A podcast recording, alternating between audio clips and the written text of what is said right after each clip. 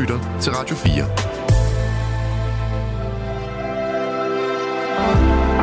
Velkommen til et sammendrag af det sidste måltid. Normalvis vil Lærke Kløvedal sige hej lige nu til en kendt gæst, som hun havde inviteret ind til sit sidste måltid. Der vil have været en kok, som hedder Jonas Frank, der har lavet tre retter til personen, som personen selv har valgt på forkant, hvis nu den person ikke længere skulle være her.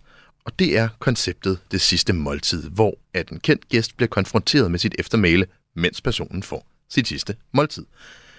I den her uge, så har vi tre klip fra tidligere programmer. Vi skal have en forret med en gæst, en hovedret med en anden gæst og en dessert med en sidste gæst. Og jeg synes egentlig bare, at vi skal gå i gang. Det første klip, jeg har fundet frem i dag, det er Jytte Vikkelsø, der er på besøg. Hun er parterapeut og medvært i det rigtig populære program Hjerte Flimmer for Voksne, som hun laver sammen med Sara Bro. Og Jonas, han har gjort Jyttes forret klar til hende. Hvad det er, det får du at høre lige her. Jonas, du kommer på arbejde. Jeg kommer på arbejde. Hvad hedder det? Øh, som, som, som du skrev til os, Jytte, så, øh, så skal vi have nogle smagsoplevelser. Mm-hmm. Øh, og det har været lidt svært for dig at, at vælge deciderede yndlingsretter, men nu Ja. skulle den jo have et skud. Det skulle den jo. Og du starter faktisk med at komme ind ad døren og nærmest beklage, at det er sådan en underlig sammensætning. Ja. Men det er jo lidt det, der er præmissen i det her. Ja. Det er, at der er ikke nogen regler. Og Det kan man er jo det, der er diskutere vidunderligt. Ja. Generelt, om der er så mange regler i mad. Eller i Man kan livet. Eller i livet, for den sags skyld. Så hvad hedder det? Vi kommer sådan lidt forskelligt rundt. Mm. Og øh, vi skal starte med en fo, eller en fo, eller en fu. Jeg tror, det er sådan meget religionsspørgsmål. Hvordan tal, udtaler du det, Jytte? Jamen, jeg har jo mødt det i USA, så jeg har jo den amerikanske foe. Ja, ja, ja. It's a foe. Jeg, jeg tror, i, Vietnam, uden at jeg selv har været der, så, så tror jeg, det er tættere på sådan noget fu. Ja, det vil jeg, det, altså, Okay. jeg vil også tro, det er sådan Okay, meget mere... Som er sådan en, en, øh, en, en nudelsuppe. Ja. Risnudler, øh, masser af koriander, chili, forårsløg og noget oksekød. Det dufter med engelsk. så vidunderligt. Øhm, og så skal vi have... Øh, vi kunne gå to veje, fordi der er faktisk kun to typer alkohol, som, som du ynder at drikke. Og det er champagne den ene, eller sake. Ja. Og øh, vi skal have sake. Ej, Ja. Yes. Ja. Og se, hvor altså, det er jo Øhm, meget ikke sjovt. sådan en, vild sød en, mm-hmm. øh, men en, der sådan har lidt mere sådan citrusset. Med. ej spændende. Ja. Tusind Velkommen. tak. Velkommen. Ej, hvor er det lækkert. Må jeg ikke skåle med dig i den her sakke? Skål. Skål. Mm. Jeg elsker sakke. Gør du? Ja, fuldstændig. Jamen, jeg synes, det er vidunderligt.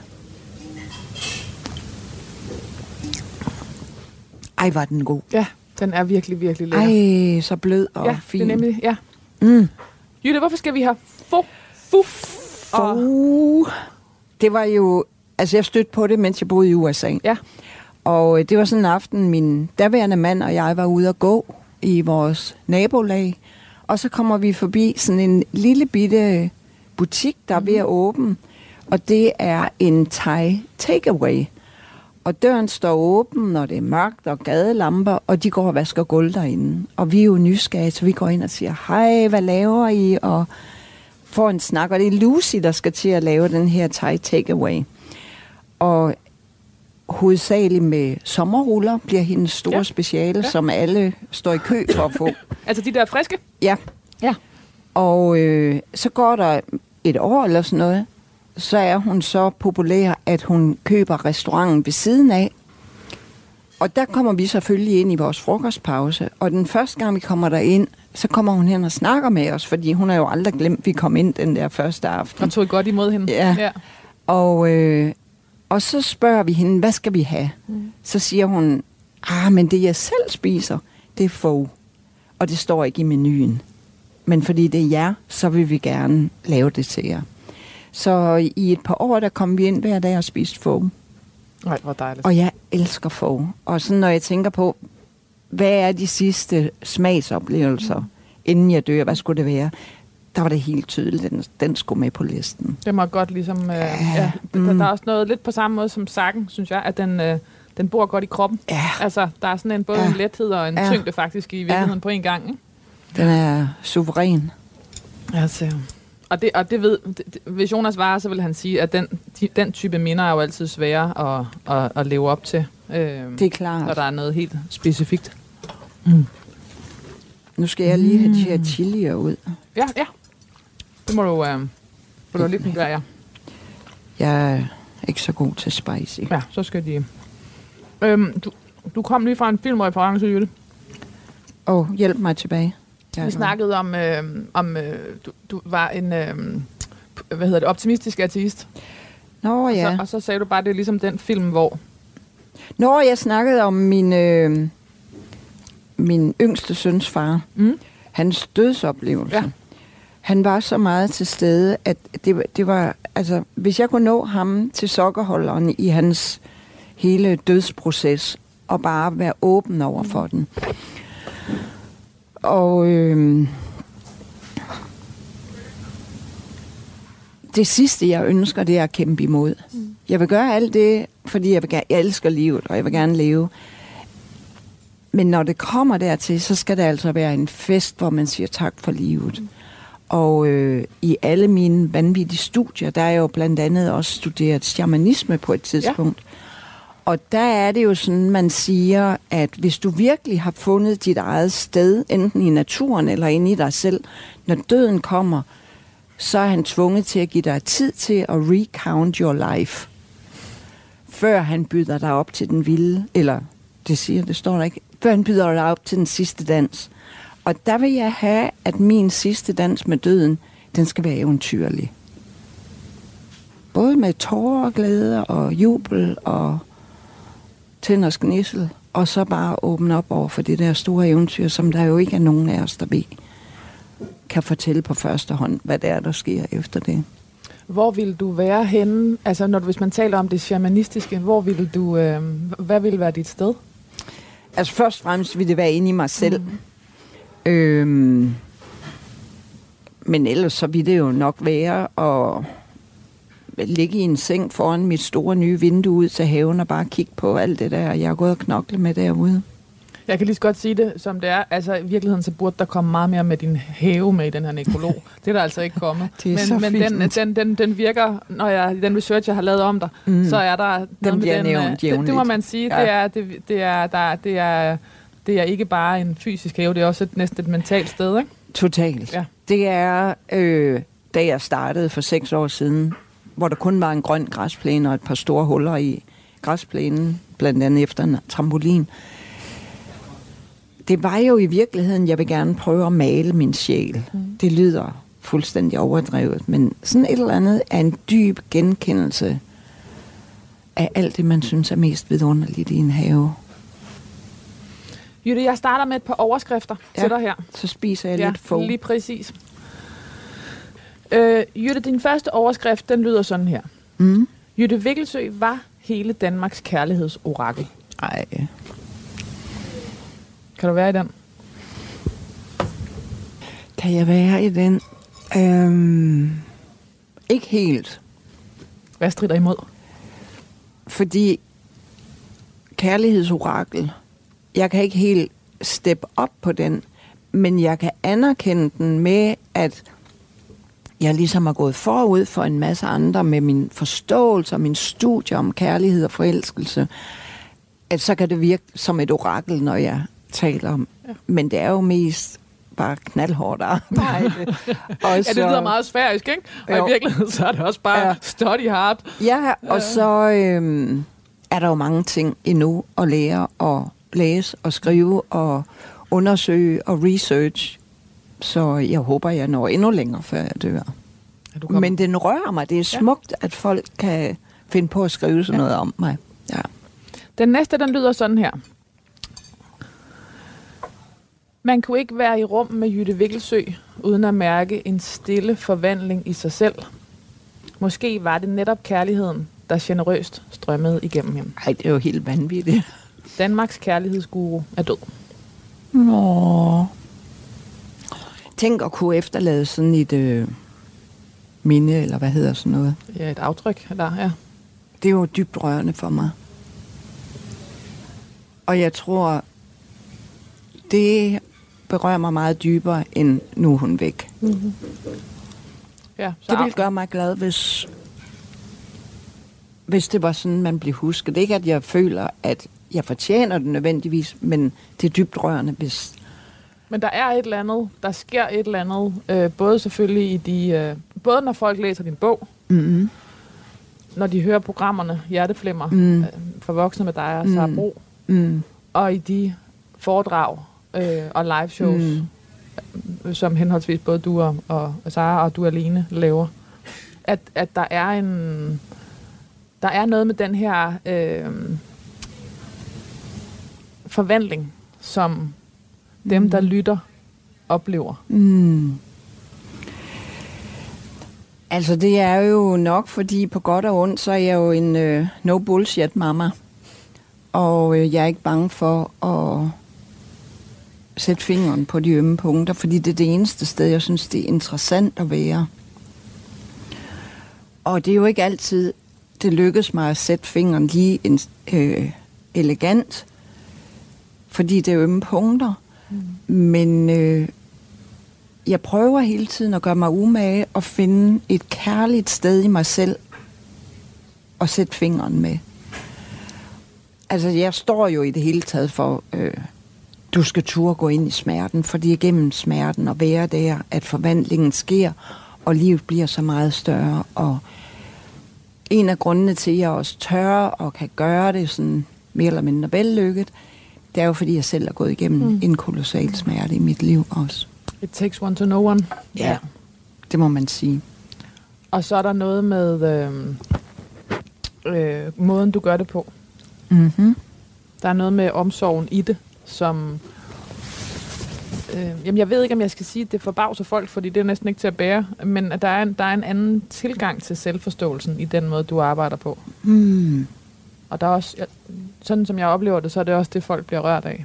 At der er, og, og måske er Prøv det... at holde, prøv at vise mig, fordi jeg er ikke selv klar over det, mm. fordi det er jo bare sådan, jeg er kommet frem til at tænke om livet og være i livet. Så når du ser det udefra, hvad er det så, du ser?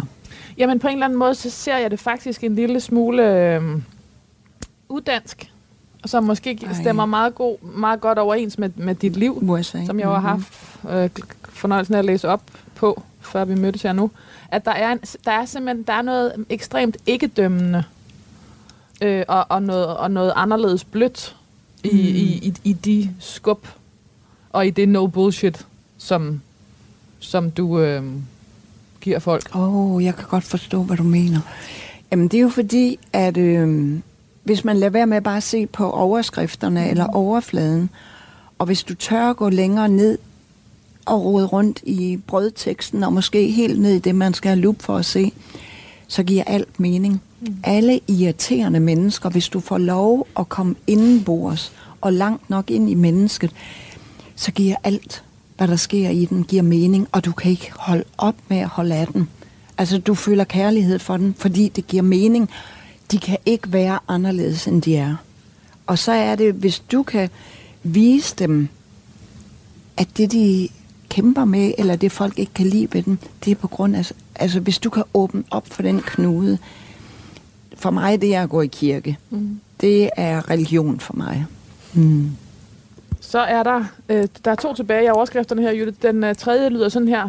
Parterapeut Jytte Vikkelsø blev øh, bestsellerforfatter, podcaststjerne og prisnomineret i en alder, hvor andre går på pension. Ja, det er rigtigt. Den er fra børsen 2022. Okay, Jytte, og så lyder den sidste sådan her. Jytte Vikkelsø lærte os at bruge vores skrøbelighed som superkraft i kærlighedslivet. Mm. Danmarks kærlighedsguru er død. Mm. Så skal du vælge en. Og jeg skal vælge Ja. en som overskrift. Wow. Nummer to. Man kunne ikke være i rum med Jytte Vikkelsø uden at mærke en stille forvandling i sig selv. Måske var det netop kærligheden, der generøst strømmede igennem hende.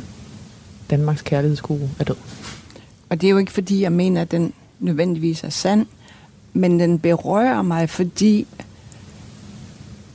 lige i øjeblikket er jeg vildt optaget af at undersøge kærlighed mm. som fænomen. Og øh, et af mine største øh, ambitioner, inden jeg dør, det er,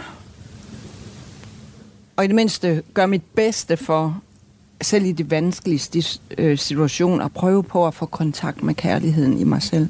Jeg synes for øvrigt, at alle, alle tre, fire, Fire. rører mig ja. vildt meget, fordi der er så meget kærlighed i dem. Lad det afsæt være en overskrift for din øh, nekrolog. Det virker rigtigt. Så vil jeg sige, så man ikke levet helt forgæves. Nej, præcis. Nemlig. Godt. Så starter vi sådan her. Jytte Vikkelsø var en travl kvinde. For i sin hånd sad hun med nøglen til hjertets og kærlighedens dybeste gåde, og den ville vi selv sagt alle gerne have fingrene i. I en alder af 72 opnåede Jytte Vikkelsø nærmest kultstatus med bogen Derfor forelsker du dig aldrig i den forkerte. Og uge efter uge havde hun kendte mennesker i terapi for åben mikrofon i hitpodcasten Hjerteflimmer for voksne, sammen med vært Sarbro. Jytte-effekten blev det kaldt. Jytte Vikkelsøs evne til at se igennem al følelsesmæssig camouflage og sætte fingeren lige der, hvor det gjorde ondt, på sin egen omfavnende måde. Jeg ved ikke, hvad jeg har gjort for at fortjene alle de ord. Men øh, Det er bare hårdt arbejde, som du siger. både med mig selv og, og med at finde ud af, hvad fanden er der foregår med det der forelskelse. Eller, øh, jeg synes, det er dybt rørende, og jeg kan kun sige det samme igen, og det er at tænke, hvis man kan efterlade det aftryk. Mm. Altså, det er jo det... øh, Og det er også meget med at blive ældre, fordi sådan har det jo ikke altid været. Jeg har jo været lige så forvirret og alt muligt andet som alle andre mennesker, men for mig... Altså for eksempel i 50'erne, lige efter jeg er blevet skilt, der synes jeg, jeg var alt for ung til at være gammel. Ja. Og jeg ville gøre alt for ikke at blive gammel. Og det var første gang i mit liv, jeg egentlig sådan rigtig for alvor prøvede at være alene. At jeg ikke var i en eller anden relation. Og så kommer man efterhånden derhen, at så når man 60, og man tænker, wow, 60, det er godt nok øh, et stort tal. Men man begynder ligesom at sige, okay, det er også okay. Og så kommer 70 og sådan, okay, bring it on. Okay, der er Ikke? en, Altså, og Men- det men- eneste, der er vigtigt, det er alt det der med kærlighed at gøre. Ens børn, ens venner, en, dem man elsker, det er det eneste, der i rigtig betyder noget. Du lytter til det sidste måltid på Radio 4. Det du hørte her, det var Jytte Vikkelsø, som er parterapeut og vært på Hjerteflimmer for voksne sammen med Sara Bro, da hun var inde at få sin forret og en snak med Lærke om sit sidste måltid. Du kan finde klippet i sin fulde længde, hvis du søger efter det sidste måltid ind på radio4.dk eller hvor du lytter til podcast.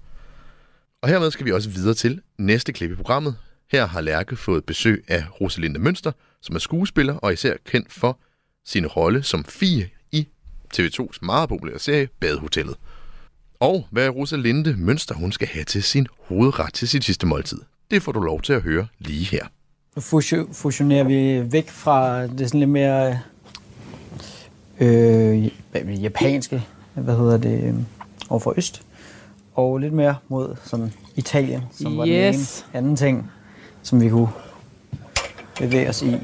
Så det er øh, pasta. Det hele er vegansk, vil jeg gerne lige understrege. Mm. Øh, det er pasta med øh, forskellige svampe. Hvordan laver man øh, vegansk pasta? Hvad gør man, Uden i, i for, jamen, hvad gør man uden æggene? Ikke så meget. Kommer lidt med lidt mere olie i. Det er ikke helt den samme oplevelse. Det, men, men det fungerer fint. Ja. Ja, det kan man sagtens. Øhm, forskellige svampe. Der, der var i hvert fald nogen, der blev nævnt. Det var Karl Johan og sådan nogle forskellige. Så det er der selvfølgelig. Karl Johan, der er kejserhatte, der er kantereller, eller trakkantereller. Øhm, og så, øh, så, så for at lave det lidt cremet, så kan man, øh, man kan ikke bruge fløde og sådan noget, det er klart, eller æg eller ost. Men man kan faktisk bruge noget, der hedder havrekysin, som er, ja, det er, det er naturligt at lave det, men det er lidt ligesom, øh, det fungerer ligesom fløde, kan man sige, bare lavet på havre. Ja, det, kender, produkt, kender du det? Ja, ja. ja. okay. Det er rigtig lækkert. Okay, det er, Det, en, det er øh, faktisk øh, meget bedre, end man lige tror. Mm. Øhm, og øh, ja, så er der lidt, øh, lidt trøffel ovenpå. Så det Ej, er er pasta med svampe, trøffel. ej, Masser af sort peber og citronskal. Det var i hvert fald også Hvad noget, det, der, jeg der sagde? lige fremgik, ikke? Jeg er bare sådan bombarderet dig med ting, jeg godt kunne lide, og så Nej, sådan, nej, det- figure it out. Ja, præcis. Jamen, du har faktisk helt er det- rammer, men... Det var 100% sådan, jeg ville have gjort, Ja. hvis det nu var mig. Nå, perfekt. Øh, så, Nå, så okay. det, det passer mig sådan set fint. Godt. Øhm, og så tænker jeg, nu skal jeg have noget vin. Mm. Ja. Så øh, det er en, der hedder Tufo. Naturvin. Mm. Ja, Øh, også et ønske. Ikke særlig, sådan, altså en lille smule sådan, en lille tand oxideret. Mm. Det er fra Loire, og det er øh, Chenin Blanc. Den nye, Ej, den nye fætter inden for den nye naturvin. fætter, Det, ja. Der er Chenin Blanc alle steder på naturvin for tiden. Det er lækkert. man Det er sige. skønt. Det virker. Ej, hvor er det lækkert. Tusind tak. Velkommen. Tak. Mm. Det er skønt ud. Juhu. Jeg lader den her stå. Ja, gør det. Ej, nej, nej, hvor er det dejligt. Fra, øh, Simpelthen ikke noget, der gør mig mere glad end en pesteret. Nej, men det er også fordi, den taler... Jeg ved ikke, hvad det er med... Den, der, jo, det er jo masser, der er skrevet spalte op og spalte ned men der er et eller andet med det der... Der er bare trygt, ikke? Det er comfort food. Og der er noget med venligheden i kroppen, og... Ja, det gør hjertet. Ja. det gør det. Mm. Det ser Man rigtig dårligt humør. i tøerne. Det er det, hvis jeg er dårlig humør eller sådan har PMS, så, så laver min mand altid øh, vegansk bolognese til mig. Det er eneste, der hjælper. Så bliver man ligesom... Der er sådan soothing, sådan noget... En, ja, Ja, det er et vildt, vildt produkt. Grunden til, at jeg synes, det er svært at snakke om det der med passion, det er fordi, øh, det virker som om, man, sådan, man kan ikke være glad, hvis man ikke har en passion. Jeg synes, det, det er også problematisk nogle gange, at ens arbejde bliver sat op på sådan en pedestal, hvor det skal realisere alt i en, sådan, alle dine drømme, også din sociale status i samfundet, også din sådan der, øh, ja, visioner for livet, eller din livsstil, eller whatever. Altså, man kan putte meget sådan op på sit arbejde, som arbejdet nødvendigvis ikke skal kunne rumme. Øhm, så, så det er også... Øh, men jeg, jeg tror ikke nødvendigvis, man kun er glad, hvis man arbejder med sin passion.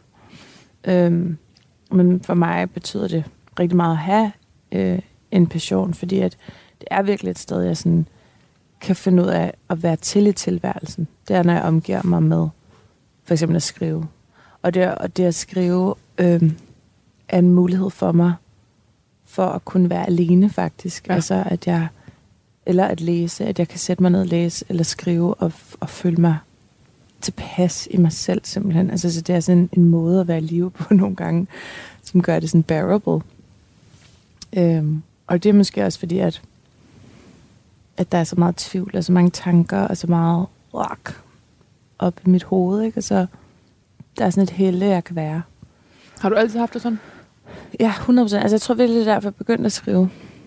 Øhm, nærmest begyndte jeg at skrive digte oven i hovedet, når jeg ikke kunne falde i søvn. Fordi at, åh, jeg fik så mange tanker og blev angst der om natten, ikke? så kunne jeg sådan sidde og strikke digte sammen i hovedet i stedet for. Øh, ja. Det er en ret fint, sådan, eller meget godt billede på sådan et barne-go-to. Ja. Ja, præcis. Og, og det er det, jeg mener med, at grunden til, at det er også et privilegie, det er, at, at jeg har jo så også været omgivet af nogle mennesker, som har øh, også rakt det frem mod mig som Mm. mulighed, fordi jeg var øh, tæt på bøger og, og, og teater og sådan noget, der havde med ord at gøre. Så jeg fik jo også rakt den her mulighed. Og jeg fik også, jeg blev også bakket op i de ting, jeg gerne ville. Øhm, og jeg kunne bare sådan ønske for alle børn i hele verden, at de oplever at blive rakt øh, en måde at være, En mulighed. ja, en Ja. mulighed for at kunne være øh, til stede. Og også, at der er nogle mennesker, altså, du ved, der er altid sådan de fleste, man kender, som er endt med at lave det, de godt kan lide. Der har været et eller andet tidspunkt i deres liv, hvor en voksen har været sådan her, du er god til det her. Mm. Altså, det betyder så meget, at man er omringet, og det er, at det er de færreste børn, jo, desværre, ikke? Øhm, men det betyder alt. Så fortæller jeg her. Øh, vi kommer fra øh, øh, dine forældre, der elskede deres arbejde. Øh, men og du også så kampen med den evige tvivl, som fulgte med et kunstnerisk fag, som øh, skuespillet, hvor der ikke er noget facit, og øh, hvor ens egne sanser er et af få pejlemærker. Mm. Men talentet voksede sig for stort, og som 16-årig debuterede Rosalinde Mønster i Niels Arden Opleves film To Verdener, øh, om det, øh, øh, som det unge Jehovas vidne Sara, som bliver udstødt, da hun indleder et forhold til kæresten Tejs, som blev spillet af Pilu Asbæk. Det blev en meget stor film. Den blev Mm. set af små 400.000, tror jeg, i biograferne, eller 350.000, Mm. og var øh, det danske Oscar-bidrag det år, tror jeg. Mm, ja. Det var, øh, det var ikke sådan en, øh, en, en stille øh, entrance til, øh, til, til, til det liv, du måske havde været lidt i tvivl om, du overhovedet skulle gå ind i. Nej, nej, altså der var meget fokus på den selvfølgelig, og vi var også på Berlin Festivalen og sådan noget, og i USA på den øhm, festival der og sådan noget. Øhm, men altså det, jo, det betød rigtig meget for mig at, at lave den film, tror jeg. Altså, selvfølgelig fordi, at det var sjovt at være skuespiller, og det var et virkelig spændende arbejde, og øhm, Og et godt projekt. Altså, Ja, et fra. rigtig godt altså, projekt. Altså, det var en god rolle, en god Ja. film, en god instruktør, et godt manuskript. Ja. altså, det er sådan noget, der sker øh, en gang imellem, hvor det bare er helt vidunderligt, ikke? Og, øhm, men så var det også det der, vi snakkede om før, med at som lige pludselig blive taget alvorligt i, no- i noget, man godt kunne finde ud af. Mm. Og gå fra på den måde at blive beskudt som et barn, der ikke havde nogen mening til at være et voksen menneske, som havde noget at byde på, og som folk tog alvorligt. Den sådan, oplevelse var rigtig øh, vigtig for mig. Ja, det er jo faktisk lige præcis der, 15-16 år, man står, men lige præcis, det, det, det, det er det land, man bevæger sig i der, ikke? Mm. Stadig barn, stadig vok- eller begynder at blive voksen. Ja, præcis. Og hvad skal man? Hvad vil man, vil man med det hele? Agtigt, ikke? Efter debuten blev det nyopdagede naturtalent øh, ved med at spille skuespil. Men Rosalinde f- fastholdt stadig, at hun ikke skulle være skuespiller, hun skulle være jazzsangerinde. Og det kan være, jeg skal fortsætte her, for så står der, som 19-årig fik hun igen stor ros for sin rolle i Nikolaj Sells film øh, Sandheden om Mænd, hvor hun spillede over for Ture Lindhardt. Det gav hende appetit på film, men ikke på at spille teater. Og så har jeg tilføjet her, og det kan godt være, at den er sat forkert ind. Det er en sætning fra din bog, hvor der står, du er besat af fremtiden, sagde Rosalinde Mønsters far, Søren Spanning, dengang til hende. Mm. Ja. At der var noget... Jeg læste som om, at der hele tiden var en... Måske også en uro. Altså, måske for ikke at blive sat i boksen, som vi, mm. som vi har været inde på, men også, Mm. at det måske var nemmere at gribe efter noget derude, end at være det, der var. Eller det er det et spørgsmål. Ja, men 100 procent, det tror jeg, du har ri- rigtig meget ret i. Altså, øh, det der med at være besat af fremtiden, er sådan, jeg havde nogle år, hvor jeg følte, at alt, hvad jeg gjorde, var på en eller anden måde sådan en investering mm. i det menneske, jeg gerne ville blive. Øhm, og så ville jeg læse alle klassikerne. og så ville jeg se alle teaterstykkerne, høre al musikken, og sådan gøre mig selv til et eller andet bibliotek. Øhm, samtidig med, at jeg ville tage en bachelor på universitetet og skrive tusind teaterstykker og være med i en film. Altså sådan, jeg ville virkelig det hele. Og det er så sjovt, fordi sådan, lige så snart man fylder 30, så er jeg åh, nu er jeg rigtig ved at blive moden. Men jeg kan faktisk mærke sådan en ny modenhed, der sådan har indfundet sig, at øhm, jeg, jeg gider ikke længere se tingene som en investering, som sådan en rygsæk, jeg skal putte ting ned i, for at blive øhm, et bedre menneske, eller en bedre kunstner, eller whatever. Altså, jeg har virkelig meget lyst til at gøre de ting, der føles gode lige nu. Øh, og sådan være nede i gear og frem for alt dyrke fordybelsen. Jeg tror også, det det handler om, at sådan, nu er jeg et sted i mit liv, hvor jeg har meget mere lyst til at fordybe mig at bruge tid på det. Og det var faktisk også derfor, at jeg gerne ville flytte til Berlin. Det var også et eller andet med sådan at gøre én ting ad gangen. Og sige, nu sætter jeg mig ned, og nu skriver jeg kun. Så, så arbejder jeg i Prag men. Men det, det, det er stadig mindre, end at have sådan der fem forskellige projekter i København kørende hele tiden, og 20 forskellige sådan der relationer og arrangementer, skal konstant. Så det der med sådan at prøve at skrabe tingene af, og sådan gøre en ting ad gangen, det, det prøver jeg at dyrke for tiden. Et fokus. Ja, fokus. Mm. Og det, det er også virkelig øh, elsket ved min far, og elsket ved at være sammen med ham. Det var hans evne til at være til stede i nuet. Og altid tage tingene præcis som de var. Altså, han blev ikke skuffet over, ej, men nu havde jeg lige tænkt mig, at vi skulle have det på den her måde. Altså, det kunne han aldrig finde på at sige. Så man kom ind ad døren, og man var et andet humør, eller et andet sted, end det, som måske var forventningen.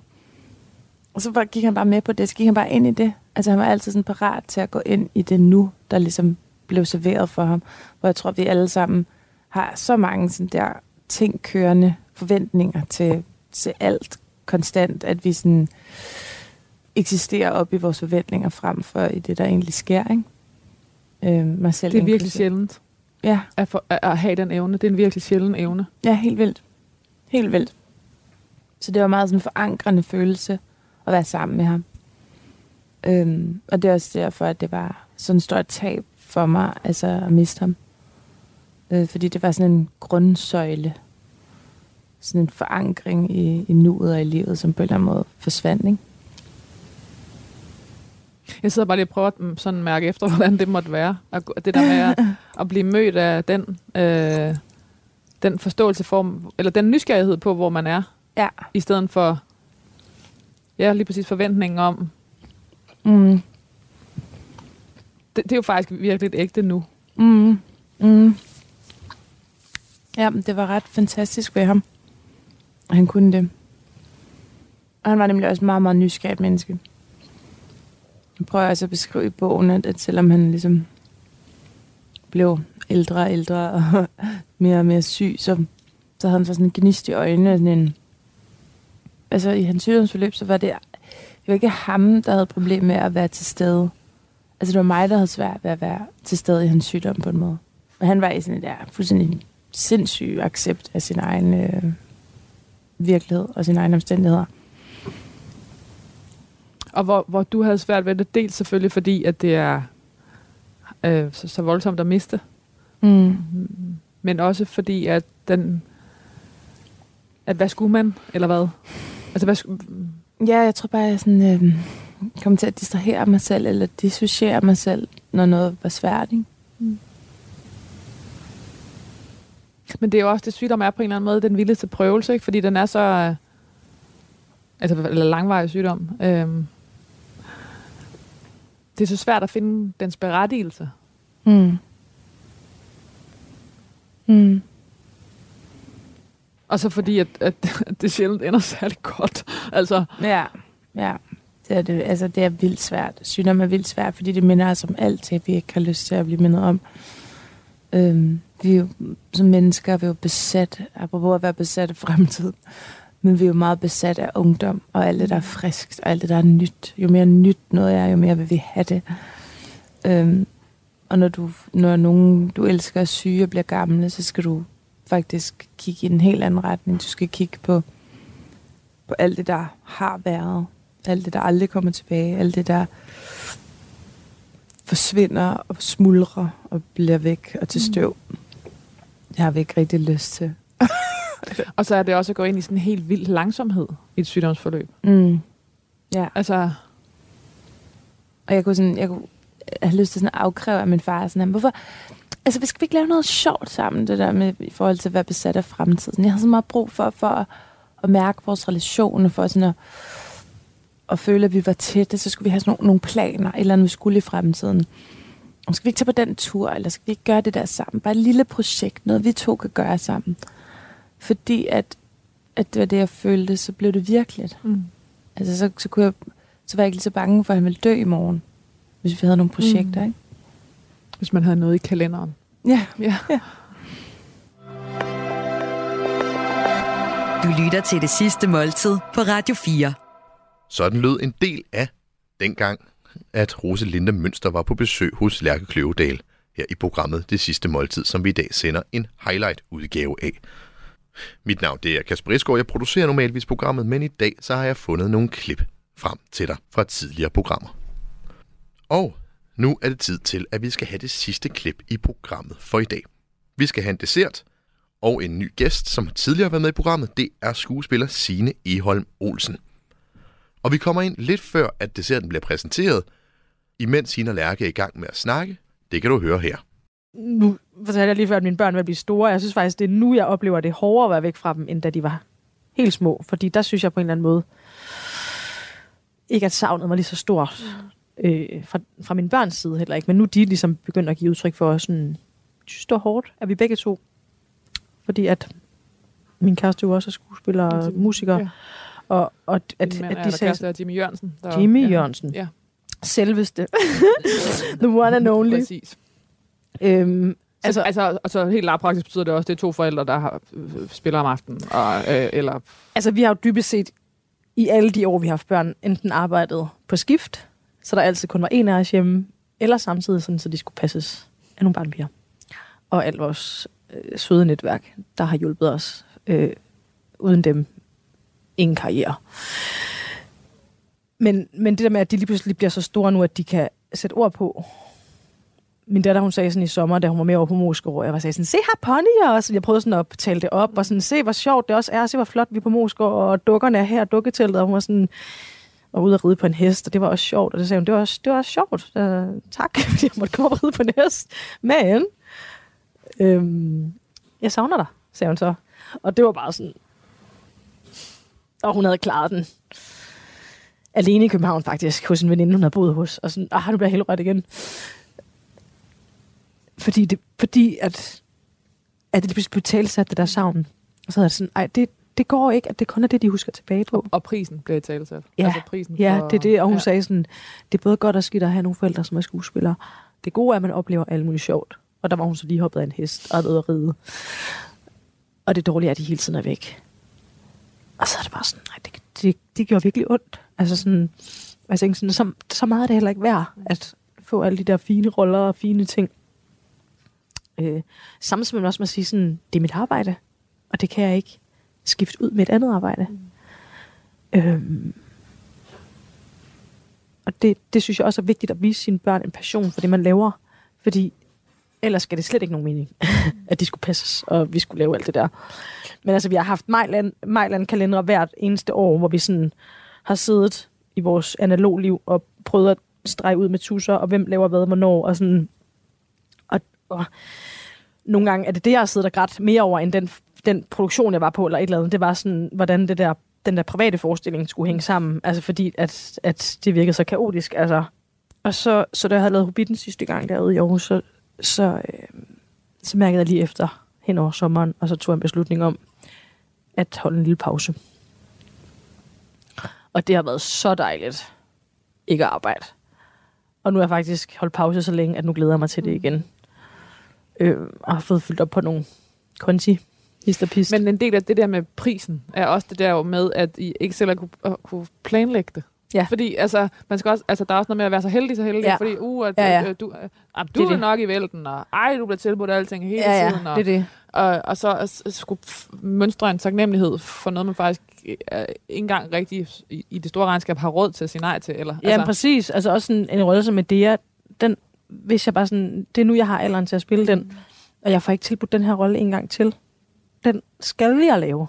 Det er der ikke noget... de at det, største og sværeste roller på teateret, ikke? ja, det kan jeg ikke, ikke gøre, og jeg, pludselig jeg har lyst til det. Altså, så det er jo også en, altså, det, er jo, det er jo det vilde, der sker, når man får børn. Det er jo det der med, at man hele tiden skal balancere, og nogle gange så ved man først, at man har balanceret forkert, når det er, altså, når det er sket. Og så, så må man jo tilgive sig selv og hinanden, og prøve så godt som muligt at og måske ændre kursen en lille smule og justere, og lige om lidt, så er de jo så store, de slet ikke bor hjemme mere, så kan jeg jo spille alt det teater, jeg vil. Det var så dejligt at karamel. Ja, det er Se det nu. næsten Se også. nu, hvad der sker. Se nu, hvad der sker. Det er jo uvirkeligt. Vi er lidt tilbage til, øh, jeg ved ikke om vi er tilbage til 80'erne, men vi er i hvert fald tilbage til øh, helt sådan specifikt, hvad det skulle være. Ja, tak. Suzette. Sådan der. Så pandekager i sådan en karamel med øh, appelsin og øh, Grand Marnier. Ej, hvor dufter det godt, Jonas. Så er der lidt øh, mandelflager. Øh, Ja, tak. Hvad hedder det? Og så kunne du også godt tænke, du kom ligesom med en liste af ting, du godt kunne, kunne lide at drikke, og så har jeg ligesom sat det sammen efter, hvad jeg synes, der gav mening. Og øh, du kan godt lide hvidvin også, altså mm. lidt rødvin. Mm. Det Hvidvin virkelig skulle gerne være Noir, den her. Ja, den var rigtig god. Ja. Godt. Ja. Øh, hvidvin skulle gerne være tør. Og nu er vi jo dessert, og så tænker man sådan typisk, så er man ude i noget risling eller noget i den vej, som er sådan lidt sødere. Øh, så det er det stadigvæk, det er bare trokken, det vil sige, at den er tør. Tak. Så Ja. Fedt. Genau. Ja, ja super. lækkert. Velbekomme. Ej, tusind Tak tak. Fantastisk. Wow. Og hvorfor øh? Jamen, altså, det, det, det kan man jo ikke lave selv, det her hjemme i sit køkken. Altså, Det smager jo fuldstændig fantastisk. Altså, pandekager er, det, er den ret, jeg har lavet mest til mine børn. jeg har måske lavet sammenlagt over 1000 pandekager i deres liv. Jeg er ret god til at lave pandekager. Øhm, Og det er også sådan en uh, venligheds... øh, taknemmelig spise. Alle bliver glade, Ja. ja. når der er pandekager. Jeg laver det tit i weekenden. Øhm, Det er altid et moment, ikke? Jo, det er det. Og så kan man putte alt muligt i, jo. Det er jo en smart opfindelse, ikke? Rulle, rulle, rulle, og så kan man...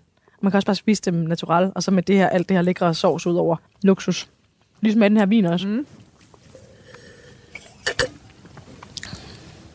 Jeg synes, det fungerer helt vildt godt med den her Ja, for den bliver tørre hvidvin, Ja. ja. og så til det der søde pandekage ja. Det bliver læskende. Ja.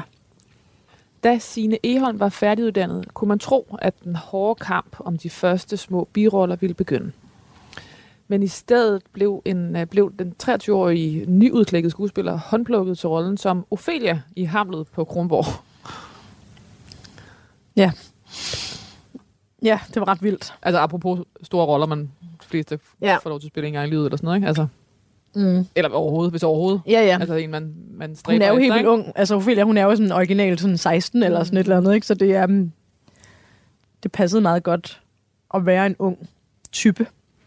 Men Signe nok blev hendes store gennembrud ikke inden for det pæne, klassiske rollefag, men i filmen Nordkraft fra 2005, Mm. hvor øh, Signe Eholm blev nomineret, Bodil nomineret for sin rå pusherfrag, mm. Maria. Mm. Hun har så meget power og ryggrad, samtidig med, at hun er skrøbelig. Sådan beskrev Signe Eholm Olsen karakteren, Hmm. men, det kunne godt, men det kunne lige så godt have været myndet på hende selv. Og det er det citat fra Politiken 2010. En pibi ude på overdrevet med sårbar kant. Nå. Det var sådan mit første sådan, rigtige møde med filmbranchen. Og det, der. var jo i filmbranchens heydays. Altså, du ved, det gik rigtig godt for dansk film. Øh, Ja. ja. stod på ryggen af nogle rigtig store succeser. Øh, Ja. ja. Dogme var stadig... Ja. Ja. Øh, altså, man var sådan lige begyndelsen og slutningen på Dogme. Ja. Men, men, men, øh, Ja. men dansk film havde fået muskler. Muller og Ja. selvtillid. ja, og Jacob Ejersbos roman var jo... Øh, meget, altså, Nordkraft var jo et, et, kæmpestort øh, debutværk. Ja, ja. ja. ja, det var det. Det var... Ja, det var sådan en helt ny verden, hvor jeg sådan... Jeg følte, jeg sådan var i gang med at lære teateret at kende, så, så var det bare sådan en helt ny verden at komme ind i det med den filmbranche der, for jeg kendte slet ikke nogen fra filmbranchen, og jeg havde aldrig set mig selv faktisk som en, der skulle være en del af filmbranchen. Du havde altid tænkt teater. Jeg ved ikke hvorfor, altså at jeg ikke havde tænkt det. Jeg havde lavet en lille smule tv, men meget, meget let. Mm. Øhm, så det var sådan, ja, det var et helt nyt møde. Og så, og så kan jeg bare huske, da jeg ligesom skulle til casting på den der rolle som Maria, så følte jeg mig bare så godt hjemme. Det er sådan virkelig sjældent, man har sådan nogle oplevelser med en rolle, hvor man tænker sådan, den kan jeg være i. Mm. Inde i det her kan jeg være. Jeg føler mig fri, og jeg kan, altså, jeg kan mærke hende, og jeg kan forstå hende ret intuitivt. Altså for mig er det meget sådan, godt sidde og teoretisk lave en masse analyser på en karakter, på en historie, på en bue, en dramaturgi og sådan noget. Men det, jeg allerbedst kan lide, det er, når det sådan taler til en intuitivt, mm. og, man, og jeg sådan intuitivt kan mærke mennesket. Men jeg, jeg tog faktisk kontakt til sådan et, øh, et sted for unge misbrugere. Og øh, kom helt ren og nyvasket og sagde sådan, er nogen, der gider at tale med mig, fordi jeg skal spille pusher? Så stod de bare i kø. Ja, tag mig, tag mig. Nej, så var det sådan lidt, øh, hvad, hvad, øh, Ja. ja. hvad, hvad dø og sådan noget, og så var der en, en af de voksne på det her værsted, der sagde sådan, prøv Daniel. Han, er sådan, han, han gider godt at tale lidt nogle gange. Og så, og så havde han bare sådan helt restløs og, og hvad hedder det, vippet med, med benet på den der helt klichéagtige måde, og var sådan, men, var, men havde alligevel sådan en åbning. Og så var han sådan, øh, det skulle lige tænke over. Og så øh, sagde han sådan, kom tilbage i morgen. Så har jeg lige tænkt over det og sådan noget. Så sådan, kom tilbage igen dagen efter. Så sagde han, og han, så endelig noget, han har sige sådan, tag lige et par øl med. Og sådan noget. Så sådan, Jamen, helt sikkert. Og så købte jeg sådan nogle guldøl og tog med. Mødtes med ham næste morgen. Så gik vi en lang tur. Hvor han fortalte mig om hele sit mega hårde liv. Og han var sådan på min alder cirka. Ja, Start 20'erne og havde været pusher, siden han var 16. Og ja, har også været hjemløs. Og levet et virkelig virkelig, virkelig hårdt liv. Og jeg vidste dybest set ikke helt, hvad jeg lavede i den der research. Det var lidt...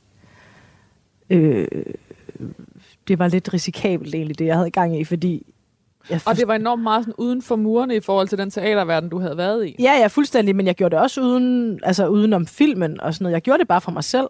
Altså, jeg havde ikke sådan en ledsager med, eller sådan noget. Jeg gjorde det bare for mig selv. For jeg, sådan, jeg følte mig for pæn. Jeg følte mig for renskuret. Mm. Til at sådan, jeg sagde sådan, hvis jeg skal gå ind og portrættere det her rå miljø, så bliver jeg nødt til at øh, mærke det på en eller anden måde. Altså sådan at kende noget til det. Jeg kan ikke bare gå ind og sådan lade som om, uden at have altså, set det rigtigt. Og så kan jeg huske, at jeg lavede en forestilling på plan B på det tidspunkt, inde i huset i Magstræde. Og så inviterede jeg ham i teatret, ham der pusheren, jeg havde var hugget op med. Fordi han havde aldrig været i teatret. Så tænkte jeg sådan, nu skal jeg da give noget igen. Du har fortalt mig alt det her om det, dig og dit liv og sådan noget. Nu skal du da have lidt igen, og du skal da have en kulturel oplevelse. Og så kom han i teatret. Og vi så ud på bar bagefter og sådan noget. Og så endte det rigtig svært faktisk, fordi at, at jeg kunne ikke, øh, altså, jeg kunne ikke øh, komme ud af det igen. Du kan ikke lukke den. Nej. Mm. Jeg, havde, jeg havde slet ikke øh, altså forstået sådan ligesom, man ikke bare kan gå ind og malke et andet menneske, og så lukke døren igen bagefter. Altså, det var sådan... Han blev ked af det. Mm. Og jeg blev vildt flov bagefter over, at jeg ikke havde sådan været tydeligere i min grænser omkring, hvad det var, jeg skulle, hvad jeg skulle have ud af det. Mm. Han lever faktisk ikke mere. Han er død nu. Der var sådan en stor artikel i Politiken for nogle år siden, hvor jeg læste, at han var øh, ja, fundet død ude ved en metro på Amager. Det var hans bane. Ja. ja. Blev du, følte du så skyld? Jeg havde, jeg havde rigtig meget skyldfølelse. Altså ikke, ikke da han døde. Altså jeg, jeg tænkte faktisk, at han fik fred, fordi han var en virkelig pladet sjæl. Så jeg tror måske, han har det bedre nu, end han havde, havde det, da han var levende. Øh, men jeg havde skyldfølelse efter filmen kom ud, fordi jeg øh, ikke havde kunne finde ud af at lukke det ordentligt. Mm. Og pludselig havde stået et for privilegeret sted efter Ja. sted. Ja. Jeg var slet ikke klar over mekanismerne. Men det, det er sigende det der med, at, at, øh, at øh, jeg går ud fra, altså det der med at blive, blive så bevidst om grænser i arbejdet, Ja, formoder jeg. ja. At det der, er, der, er, der, er der, er der andre spilleregler? Er der, der, der er nogle, og- om ikke andet på et filmsæt, der er også noget med, at du bliver passet på, du bliver taget af, Ja, ja. du bliver, Ja, ja. og så det der med, med, med virkelighedens grænser, som Ja. er sådan en... Øh, Ja. Ja, der skal du opfinde dem selv. Ja. Det er jo også det, der er sådan, når, når man arbejder som freelancer, så skal du sådan opfinde din egen dag, mm. og du skal skabe din egen struktur. Modsat når nogen siger sådan, dagen starter klokken syv, du bliver hentet der og der, du skal dudelut, og så skal vi det, og så skal vi lave den scene, og så skal vi lave den scene, og så har vi en pause, og så skal vi lave den scene, og så skal vi lave den Og scene, og nogen så er vi skal sørge for at færdige. Signe for noget at drikke nu, Ja, for ja, ellers så det er det. bliver hun ikke... Er du kold? Er du varm? Ja, Er du tørstig? Er du ja. sulten? Er du sådan hele det der... Til man sådan selv skal opfinde det og sige sådan, Nå, men nu kan jeg læse en bog. Hvad for en bog vil jeg gerne læse? Nå, nu kan jeg se en film. Hvad for en film vil jeg gerne se? Så skal man sådan til at opfinde det hele, som jo virker som sådan et ikke-problem, men som jo altså sådan, er der, hvor min identitetskrise banker på og melder sig. For så sådan et, jamen hvad vil jeg? Nu kan jeg alt. Nu har jeg valgt at holde fri. Hvad, så kan jeg alt. Nu har taget øh, et år ud og hævet en sæson ud af kalenderen. Ja, And then what? jeg har aldrig prøvet det før. Mm. Øhm, Nordkraft fik stor betydning for sin Eholm, der oplevede, oplevede det som en kæmpe oplevelse at blive betroet så stor en rolle som 23-årig filmgrøn skuespiller. Men succesen satte også sine i bås i en periode. Det gav hende et junkie-prædikat, og efterfølgende blev hun i lang tid kun tilbudt roller i den anark- anarkistiske afdeling. ja. Er det, er det stadig rigtigt? Eller husker du det stadig sådan? ja, ja, ja, fuldstændig. Ja. Ja. Det er fra Politiken 14. ja. Næsten som om, at alle glemte, at hun var skuespiller, og altså ikke var pusherfrag i virkeligheden. ja, men der var mange, der ikke vidste, at jeg var skuespiller. Okay, Altså, jeg ved ikke, hvad de troede. Præcis. Altså, at man kunne tage en på den måde og putte ind på en kamera, og så ligesom få det til. Det ved jeg ikke, men, men at det sådan Altså ligesom... selvfølgelig var det gave på en eller anden måde, men... Ja, men øh, altså bare sådan hentet ud fra et eller ja. andet hjørne af noget halløj, og så... Altså, men jeg kan huske, at ja, jeg, jeg synes, det var svært, fordi jeg, sådan, jeg havde jo spillet Ophelia, og jeg havde jo sådan, jeg var sådan, jeg kan alt muligt, altså, som ikke er så nicheagtigt som det her. Altså, der er branchen jo, både filmbranchen og, og til dels også teaterbranchen. Jeg synes, filmbranchen er nogle gange lidt værre, men, men det der med, at hvis man har set nogen fungere godt i noget, så er man meget tilbøjelig til at bede dem om at gøre det en gang til, fordi det har man set fungere. Mm. Og fordi film er dyre at lave, og fordi der er så mange penge på spil, og alt muligt på spil, så det er sådan, risikovilligheden er ikke så stor. Opmærksomheden, der fulgte i kølvandet på filmen, forsvandt, og tilbage var der blot en stillhed. Stilheden blev en dyrbar lektie for sine, der måtte lære ikke at lade det påvirke hendes selvværd. Derfor var det også som at få et band, da hun blev en del af den banebrydende teatergruppe Sort Samvittighed. Mm. De var 10 kvinder, der trådte sammen for at skabe deres egne forestillinger.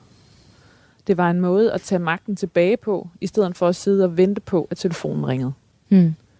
Sort Samvittighed fortolkede i deres første forestilling, øh, Hvid Magi, Anne Lindets sangtekster.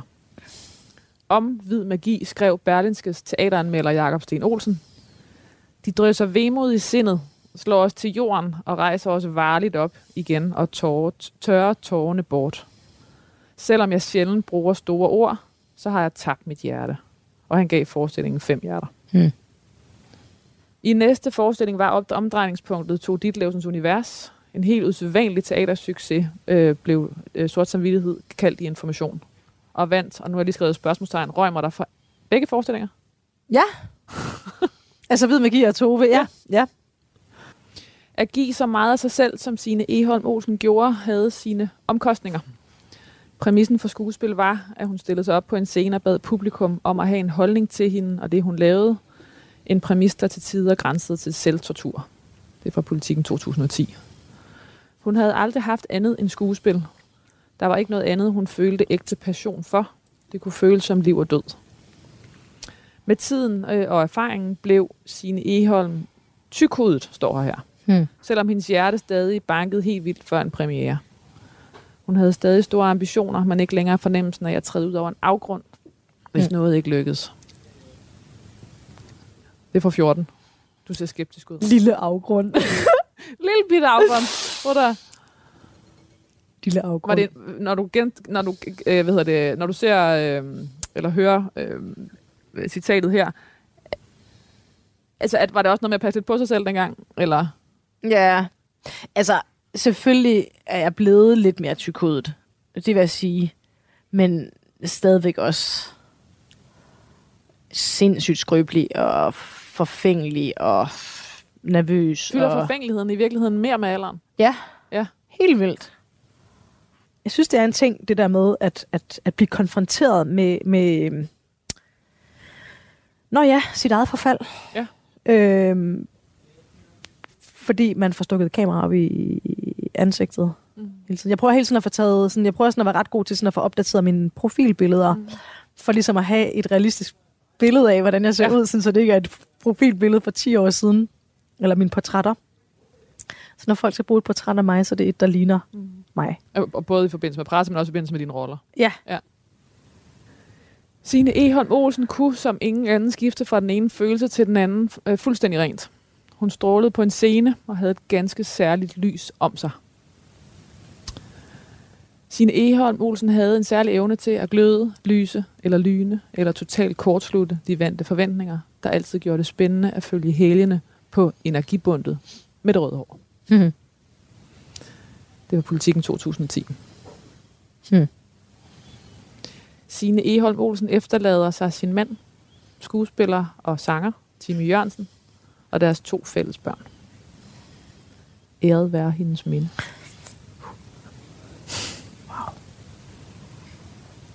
Og det er ret hæftigt. Er der noget med det der med forfaldet? Øh, du nævner det selv, altså som taler det ind i, øh, er, er, det, øh, er der også en, en død i, i Ja. tanken? 100 procent. For det er jo det, det er. Mm. Det er jo, at man hele tiden er tættere på en afslutning. Det er jo det, det minder en om. Det er jo også det er, jo, det er vel det, der gør, at vi hele tiden søger den ungdom og det ungdomlige look, og gerne vil have, at vores rynker ikke, ikke findes, fordi vores rynker minder os om, at vi på et tidspunkt ikke er her længere. Mm. Men jeg synes stadigvæk, at det er, det er forvirrende, det der med, hvordan man, man øhm, som kvinde skal se ud, fordi det er som om, at forfaldet er bare mere acceptabelt hos øh, mændene, end det er hos kvinderne. Og det er frækkere hos mændene Mm. at være en sølvrev, end det er hos kvinderne. Ja. Og det synes jeg er problematisk. Det synes jeg ikke er i orden. Det synes jeg fandme ikke er i orden. Jeg finder gå frem med trods. Det er Ja. fandme ikke i orden. Ej, det vil jeg- er jeg vil- jeg vil til, ikke øh, have det. Jeg ser dig som kroner og kroner øh, Hej. 13-årig. Det er det. Nu er kronraven fandme snart igen. Jeg vil ikke have det. Det er også en måde at undgå sølvreven. ja, det er det. Signe Eholm Olsen, hvad skal der stå på din gravsten? Tak. Et tak. Et buk. Mega tak. Mega tak for alt det, som jeg har fået lov til at prøve i det her liv. Ja, der er mange, der skal have mega tak, men allermest mine børn. Ja. Signe Eholm Olsen, tusind tak, for du vil være min gæst i det sidste måltid. Tusind tak, fordi jeg måtte være her. Du lytter til det sidste måltid på Radio 4. Det her, det var Signe Eholm Olsen, og en del af hendes sidste måltid. Som du hørte her i det her lille highlight-program af Det sidste måltid. Vi har hørt tre klip fra tidligere programmer. Et med Jytte Vikkelsø, et med Rosalina Mønster, og her til sidst altså Signe Holm Olsen. Og med det, så er vi også færdige med programmet i dag. Du kan høre alle klippene i deres fulde længde inde på radio4.dk, eller hvor end du nu finder dine podcast. Mit navn, det er Kasper Isgaard, og bliv endelig hængende, fordi der er meget mere god radio på vej til dig lige om et øjeblik. Tusind tak, fordi du lyttede med. Du har lyttet til en podcast fra Radio 4. Find flere episoder i vores app, eller der, hvor du lytter til podcast. Radio 4. Ikke så forudsigeligt.